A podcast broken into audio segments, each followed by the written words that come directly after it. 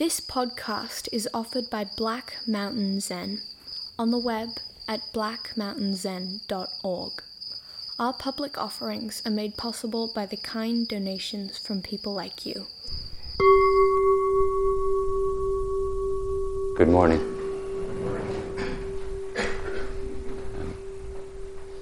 And for those of you who are here for the first time, and those of you here for the hundredth time, welcome to uh, Beginner's Mind Temple. Um, today we're having a one day sitting where uh, about 60 of us are sitting in the Zendo for the day, which is also the start of a three week intensive, a period of time where a number of us will be doing a lot of meditation and trying to make our time throughout the day uh, hold it with awareness, attending to our thoughts and emotions and physical experiences. Um, and that's what I'd like to talk about today. In a word, zazen. Although the word mindfulness might also work. Um, a friend of mine was telling me yesterday he did research on the number of books that had the, t- the word mindfulness in the title. And he said up until 1970, he could find about 20.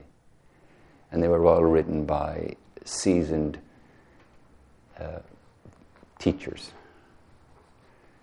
And then 70 to 90, there were about 20 or 30 more. And then from 2000 until now, there's about 200 on all sorts of subjects. The one that stuck in my mind was mindfulness and poker.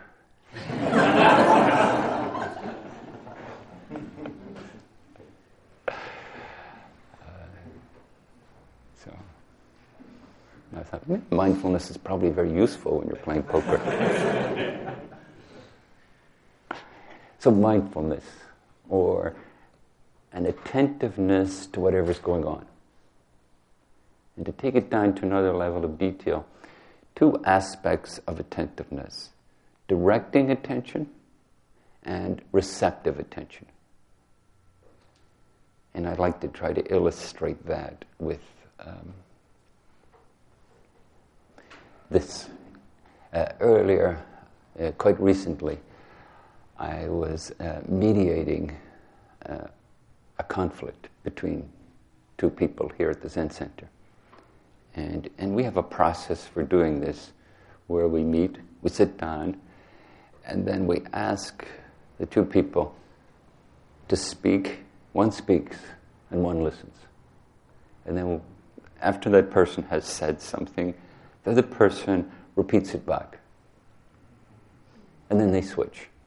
The one who just repeated speaks their truth, and the other one repeats it back. And it's a very interesting process, especially when there's some heat, some charge, some um, tension between the two folks. When you're in the process, you discover it's quite difficult to stay in the heat of your own internal experience, the, the charge of your emotional distress, and at the same time offer directed attention to another person to such a degree that you're going to be able to repeat back what they said. You know, your mind, accompanied by your emotions, quickly wants to go to your story, your version of the story, your rebuttal, your response to their statement. But the discipline of the exchange is that you actually pause, direct your attention to the content of what they're saying, hold it in mind, and then offer it back. Um, and just watching these two people go through the process. You know, then it goes back and forth. Speak for 30 seconds, two minutes, then the other person speaks, and back and forth.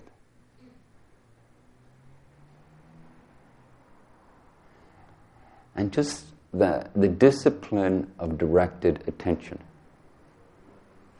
Not to dismiss your own point of view, not to diminish or reject the validity of the world according to you, the emotions it stirs up, the perspectives that are within it.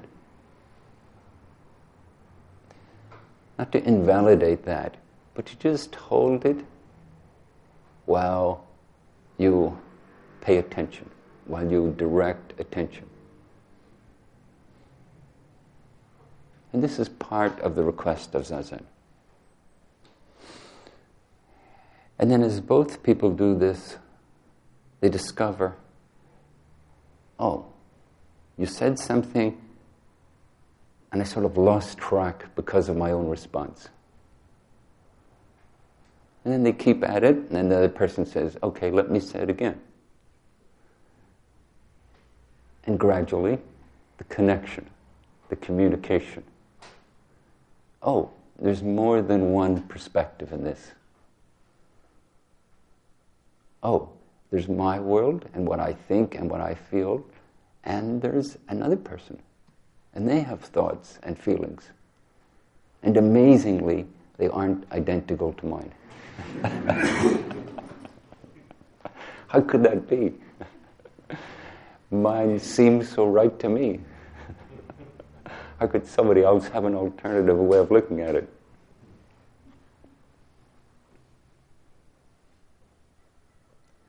So a connection is start to be made. And this connection is the heart of the word Zen. Now, the word Zen comes from Chan, comes from jhana, comes from absorbed in connection. So, in many ways, in Zen practice, we are opening up to the connection that's always there. We don't manufacture connection. Connection is there. The nature of existence is interactive. How could we annoy each other if we weren't connected? How could we love each other if we weren't connected? And yet, our tendency is to separate, to create a version of reality that's constituted from the thoughts and feelings that arise in our subjective experience. To conjure that up and to become absorbed in that. So there's an interesting kind of connection and in that absorption in this experience, the subjective experience. And then there's a disconnection from the interaction that happens with everything else. Um, so, as these two folks spoke, um, the discipline of listening to each other, of settling into the space, of attuning attention in a disciplined way when the other person spoke. And then the relief, maybe even cathartic, of being able to speak their own truth. And the comfort of knowing that somebody else was listening intently.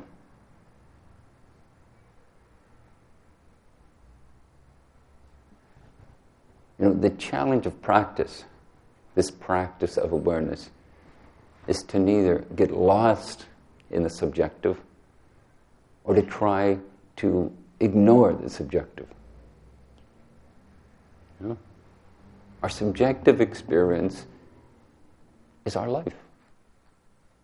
It's how our life energy is manifesting, how it's expressing itself. Um, so when someone listens deeply to us, there's a validation. I would say there's a reassurance for us. And just watching these two people go through this process.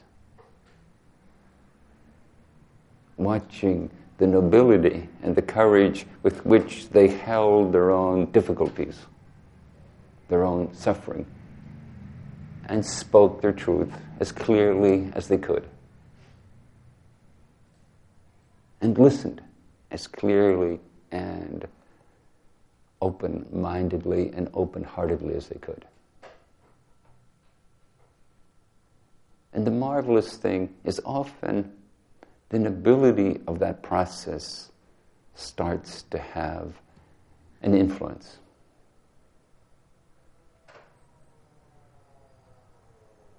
So often it creates a container. Hmm? Okay, there are two points of view. Okay, your point of view stirs up for you feelings. And my point of view impacts you and stirs up feelings.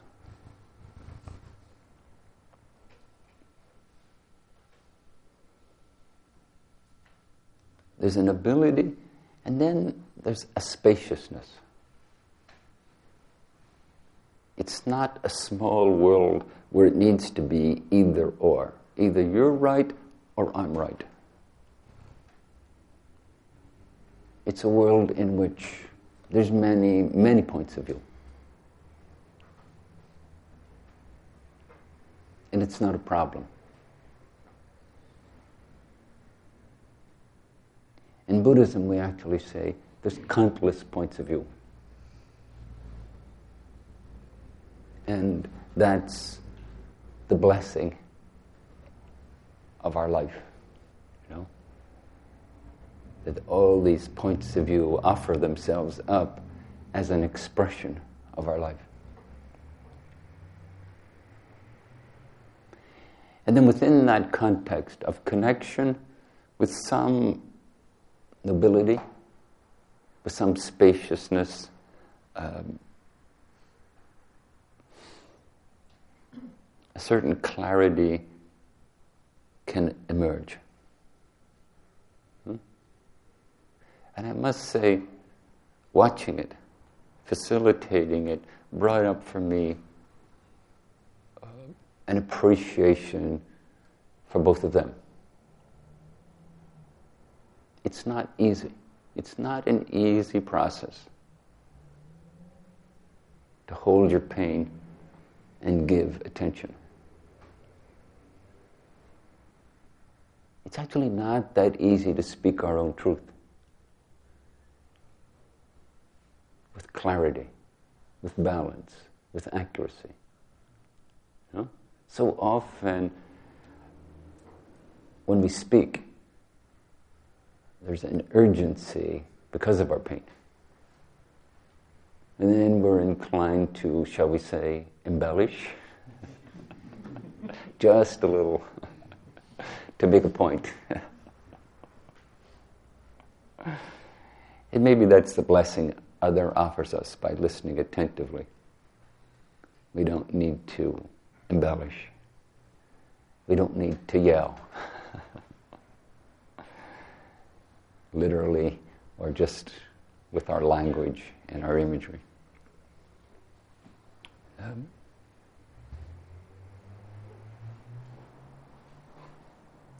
And actually, in that particular exchange, we didn't fully resolve the issue. We quite literally ran out of time. Um,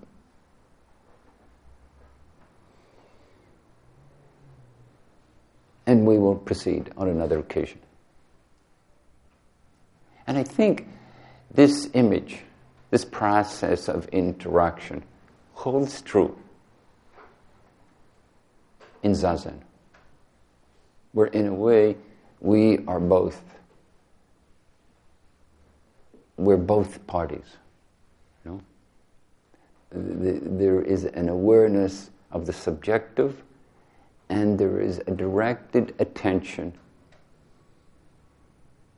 to the activity of the moment that's not simply what has arisen through response to our own thoughts and feelings.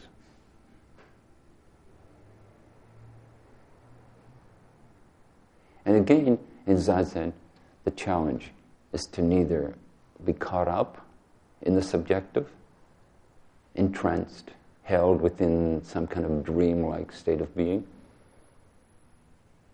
or to struggle to dismiss it, suppress it,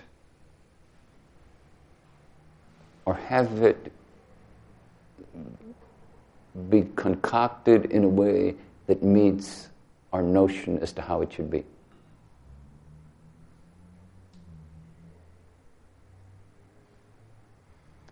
Some ways we could say that Zazen asks of us a certain kind of trust.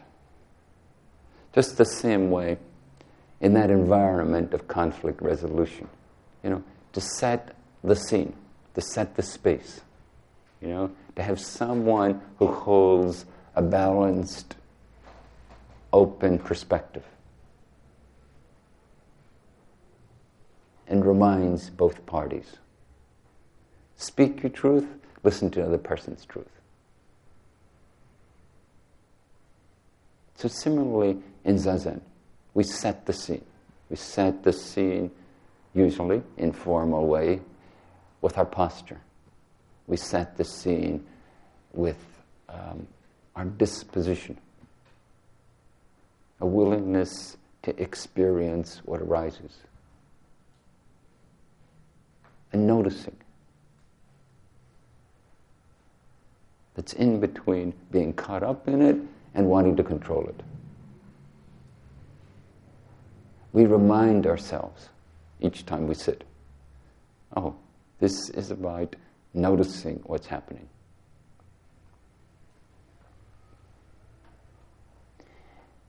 There's a discipline to it. There's a permission to it. There's a trust to it. And each time we sit, to attune with those qualities the discipline, the trust, the permission.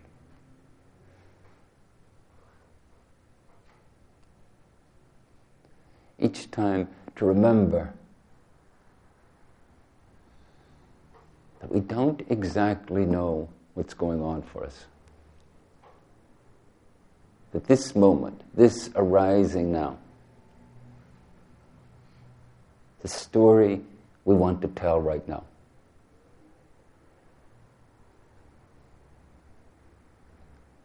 Whether it's an expression of distress or delight, whether it's an expression of desire or aversion. Can it be held with this open spaciousness? And I would say the natural complement is this directed attention. You know, in the interpersonal exchange, the discipline of needing to listen so you can repeat back. You know, sometimes we talk about um, cultivating attention in, in Zazen through noting. You know? Similar kind of process.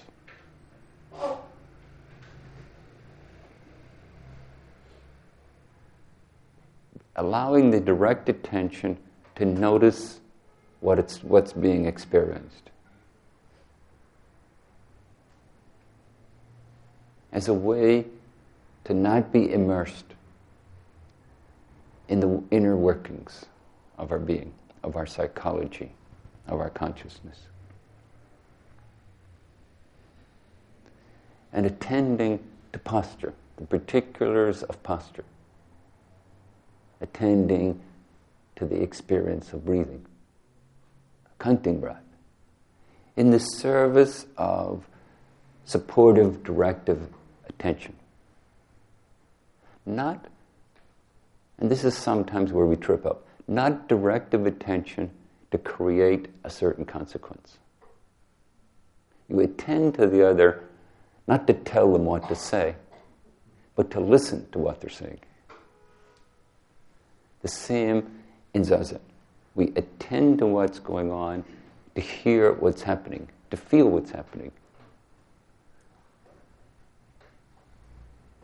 So this is something that as we sit zazen, we're monitoring.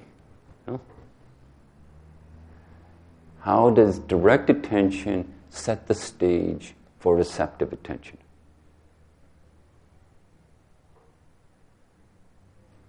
So direct your attention to your posture,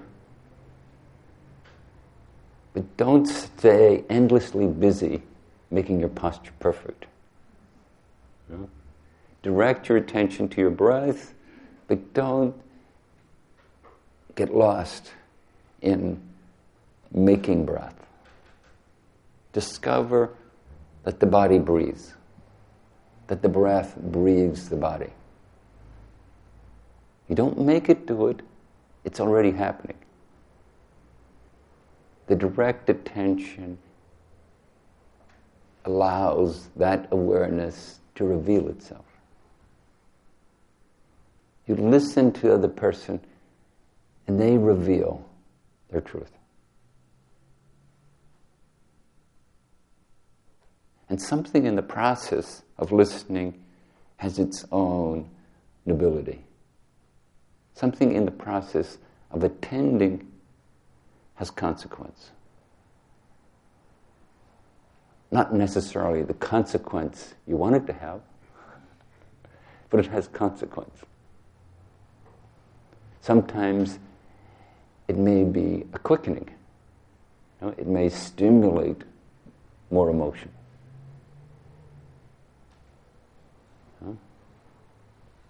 But even in that, when, when, the, when there's a dedication, a steadfastness to the directing attention, it creates a ground. It creates the spaciousness, the nobility, the receptivity that help us just hold the experience we're having. The same way we can offer it to other, we can offer it to ourselves. And this is key. This is key to the process of zazen. And the heart of zazen, of course, the essence of this process happens on the cushion, sitting cross legged, happens when we're speaking to each other, happens when we're involved in a task, happens in whatever activity is happening in the moment. Even playing poker.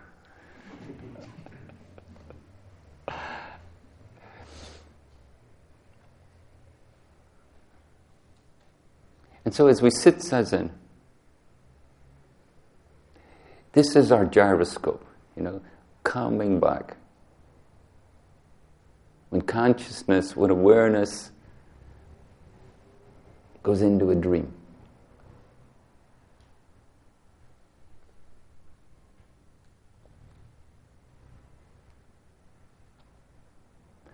I was talking to someone recently who had uh, was just beginning to start to sit zazen, and they were remarking on how hard it was to work with their mind because their mind was constantly thinking. And, uh,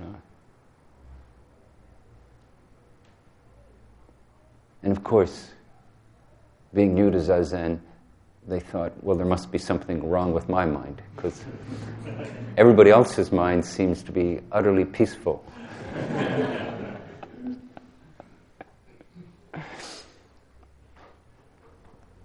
This person is a poet. Uh, and I said, think of it as a spontaneous poetry. Your being is generating this long poem about being alive. you know, something about trust something about appreciation for the life we're living. which of course is not so easy when there's distress in the middle of that. But even so, something about the marvel of being alive, something about how we've been living this life all this time, our whole lifetime, and it's still a mystery. That nobody can sit for 30 minutes and then say, I thought exactly what I thought I was going to think. I had all the thoughts and feelings and images. You know? And even when we're caught up in repetitive thinking and feeling, those nagging stories that stay relevant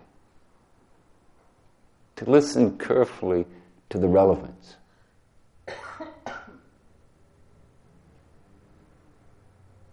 What is it about it that needs to be repeated? In what way is it so important for you? you know, what's, what's, is there a feeling there? Is there an expression of deep desire or distress?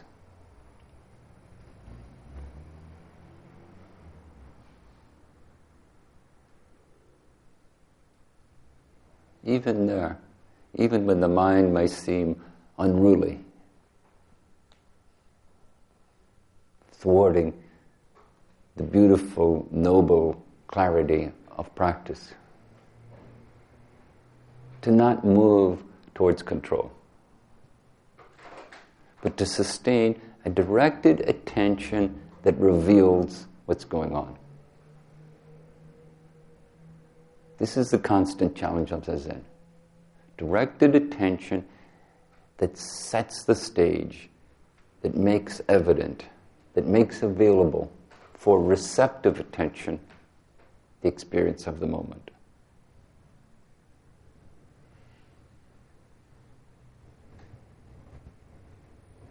And as we sit, this is what we look at. You know? We watch when we turn it into a struggle or an issue of control. We watch where we just space out and float away in some story.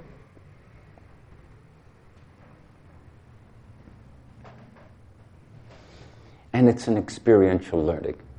We learn to do it by doing it. In some ways, it's almost like exercising a muscle. As you do it, you get a feel for it. You know? When you first sit zazen, it feels like, ah, oh, you do that all day? That's impossible. but as you keep at it, you realize it's no more impossible than ruminating in your thinking and repetitive thoughts and uh, struggling with what distresses you and energizing what you desire or hate they're using up your energy too. And as we continue the process, something happens. Not because we make it happen, but because it's the nature of our being. It's a little bit like our digestive system working. You know? You eat food and your digestive system starts working. You don't make it happen. It's the nature of your being. When we meet the moment with this directed and receptive attention, something starts to happen. Quite literally, something starts to be realized. And then amazingly, as we're starting to discover through neuroscience and even physiology and physics, our being attunes. Our brain attunes. Our prefrontal cortex starts to attune itself to the practice of awareness.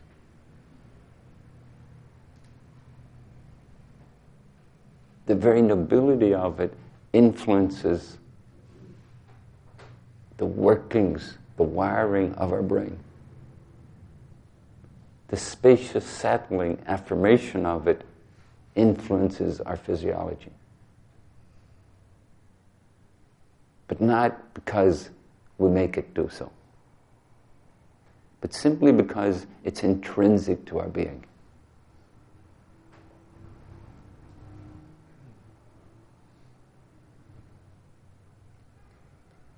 So again, this trust in the process.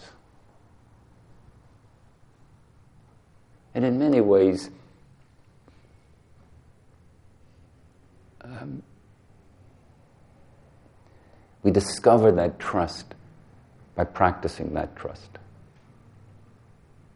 When you let your breath breathe your body, something is discovered, something's revealed. You may turn it into an idea, but really the idea is just referencing something beyond words. Uh, this is the process of Zazen.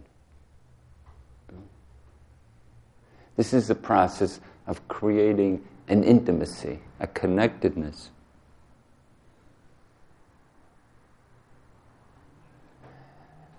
that is at literally at the heart of our lives.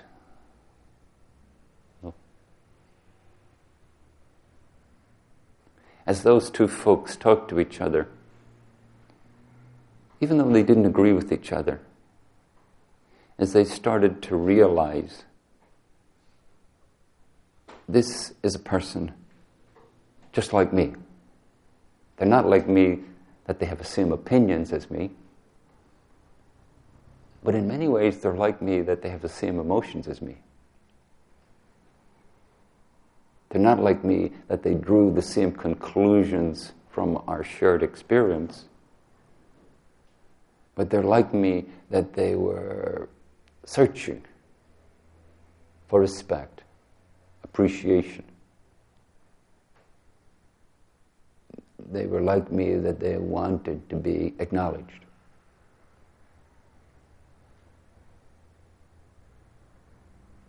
So, as we sit, we're addressing something extraordinarily fundamental to the human condition.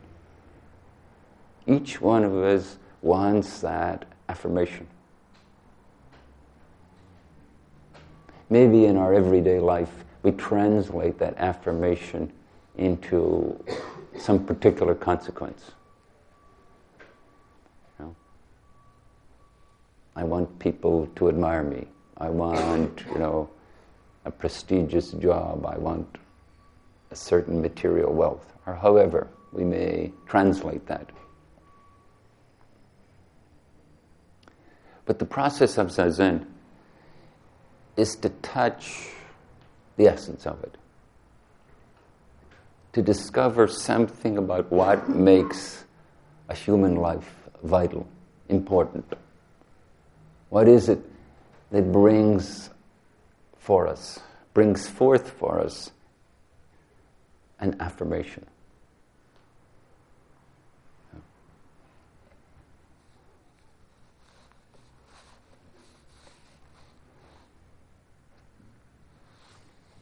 And to make a bit of a jump, I'm going to describe, use the word love for that affirmation.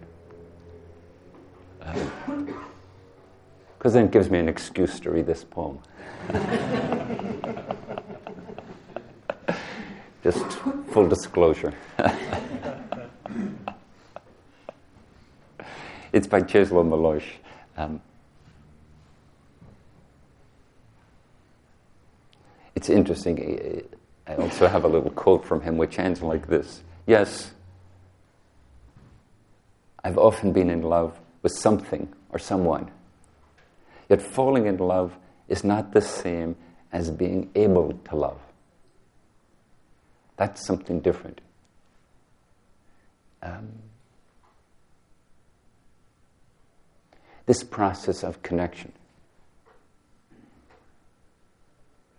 Not, it's not so much about reaching out and grasping as it is opening and receiving and staying open and continuing the process of receiving and connecting.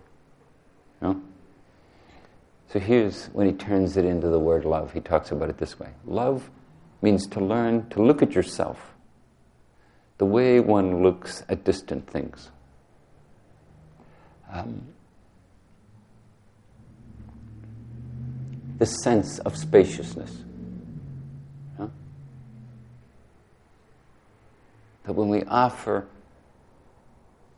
the marvel of our own being, when we uh, offer the marvel of other being, when we mar- offer the marvel of interbeing, sound space. Invariably, it draws us into relationship with something mysterious, marvelous, noble, asking for compassion about the human condition. Love means to learn to look at yourself the way one looks at distant things. For you are only one thing among many. And whoever sees that way heals her heart. Whoever sees that way heals her heart.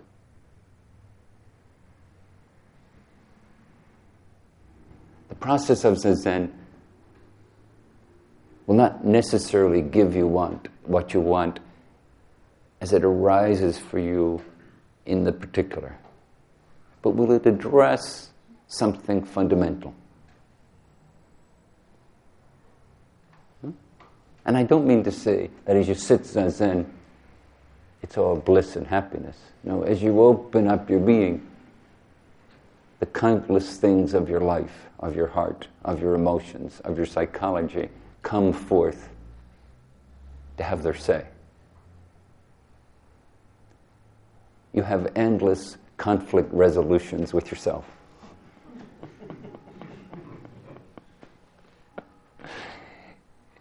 but each offers a poetic expression, shall we say, of engagement, of connection, of intimacy. And when each is held with that noble space, in that intimacy, with that recognition and acknowledgement and appreciation, whoever sees that way heals her heart. Without knowing it. Whoever sees that way heals her heart without knowing it. From the various ills. A bird and a tree say to him, Friend.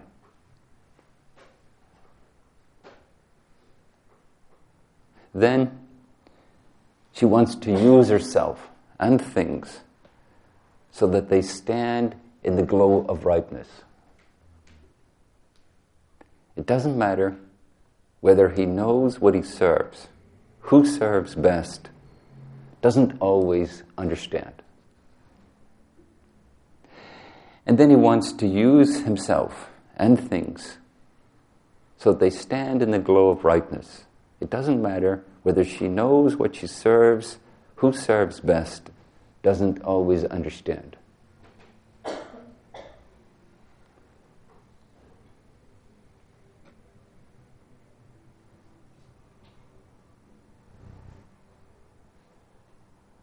So in Zen practice, we give ourselves to Zazen, quite literally. We give attention we receive the experience of the moment. And something happens. Each time we sit, it happens the way it happens in that sitting. What's experienced is what's experienced. This great, unending, poetic expression of being alive. sometimes a stormy sea, and sometimes quiet and peaceful. Sometimes we're flooded with gratitude, and sometimes we rage with resentment.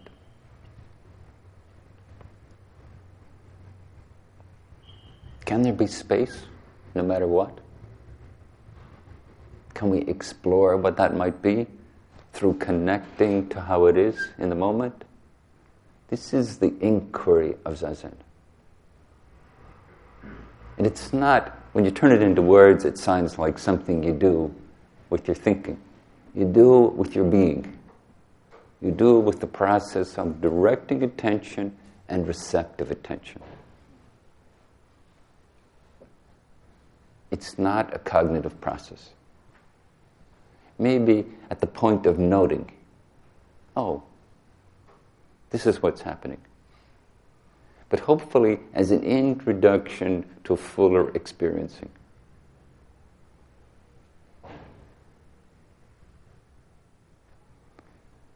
But it's something you allow, it's not something you make happen.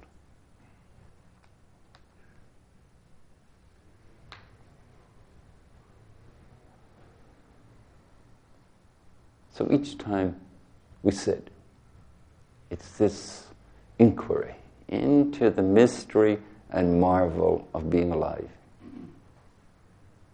Yes, there are particulars we can offer body, breath, directed attention. And we open to something.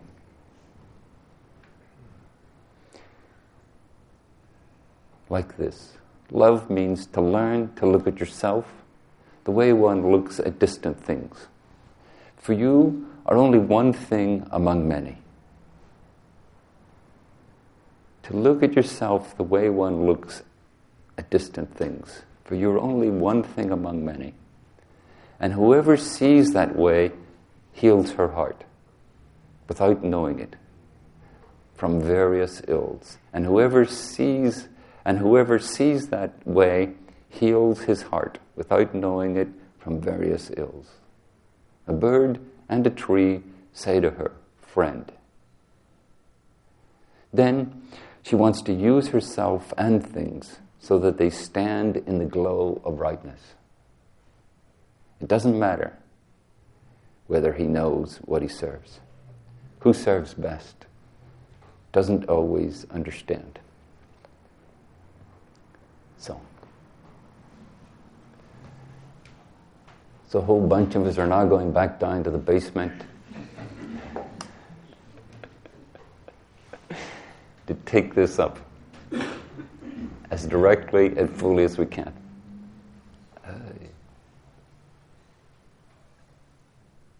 Getting lost in our thoughts, getting lost in trying to control our thoughts.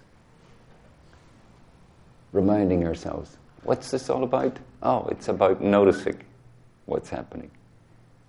It's about learning directly through practicing, through experiencing what is it to let this be what it already is? What could be simpler? And yet, in the throes of the human condition, what could be more difficult? This is the great delight of Zazen, you know? It's a constant unfolding, just the way our life is. and something extraordinary happens in the process. Um, I didn't have one other thing I wanted to say. Um, so today is also the beginning of a three week intensive. And there are a number of people in the building and living nearby and who'll come on a regular basis to participate in that. And really, it's just about saying for this period of time, we're going to try to stay as close and connected to that process as possible. It, it's certainly our hope, actually, it's our deep intention and vow to make this practice and to support and guide people to do it as much as we can. So we're going to try to create an internet interface for those of you who can't come to participate. And maybe that'll be a great disaster. you know, maybe it's a truly foolish notion to think uh, that. But how will we know if we don't try? And maybe it is, you know, a way to use the technology of our time to support each other, to offer. So, what we will offer is we'll offer the classes, we'll offer the various activities. So, if you want to listen to them and help support your practice, they'll be on the web. Um, maybe the Ino will announce just how to do that. And of course, if you want to come and sit body to body, um, that would be wonderful. And you're more than welcome. Um, and if you do participate in some ways, your feedback would be very valuable for us. It helps us discover should we just not bother with this? Should we bother a whole lot more with it? Is it enormously helpful? Um, you know, we're just going to find out that, by doing it together. You know? So please, uh, if you have any feedback for us, tell us in person or email us or however you wish to. Okay. Thank you very much.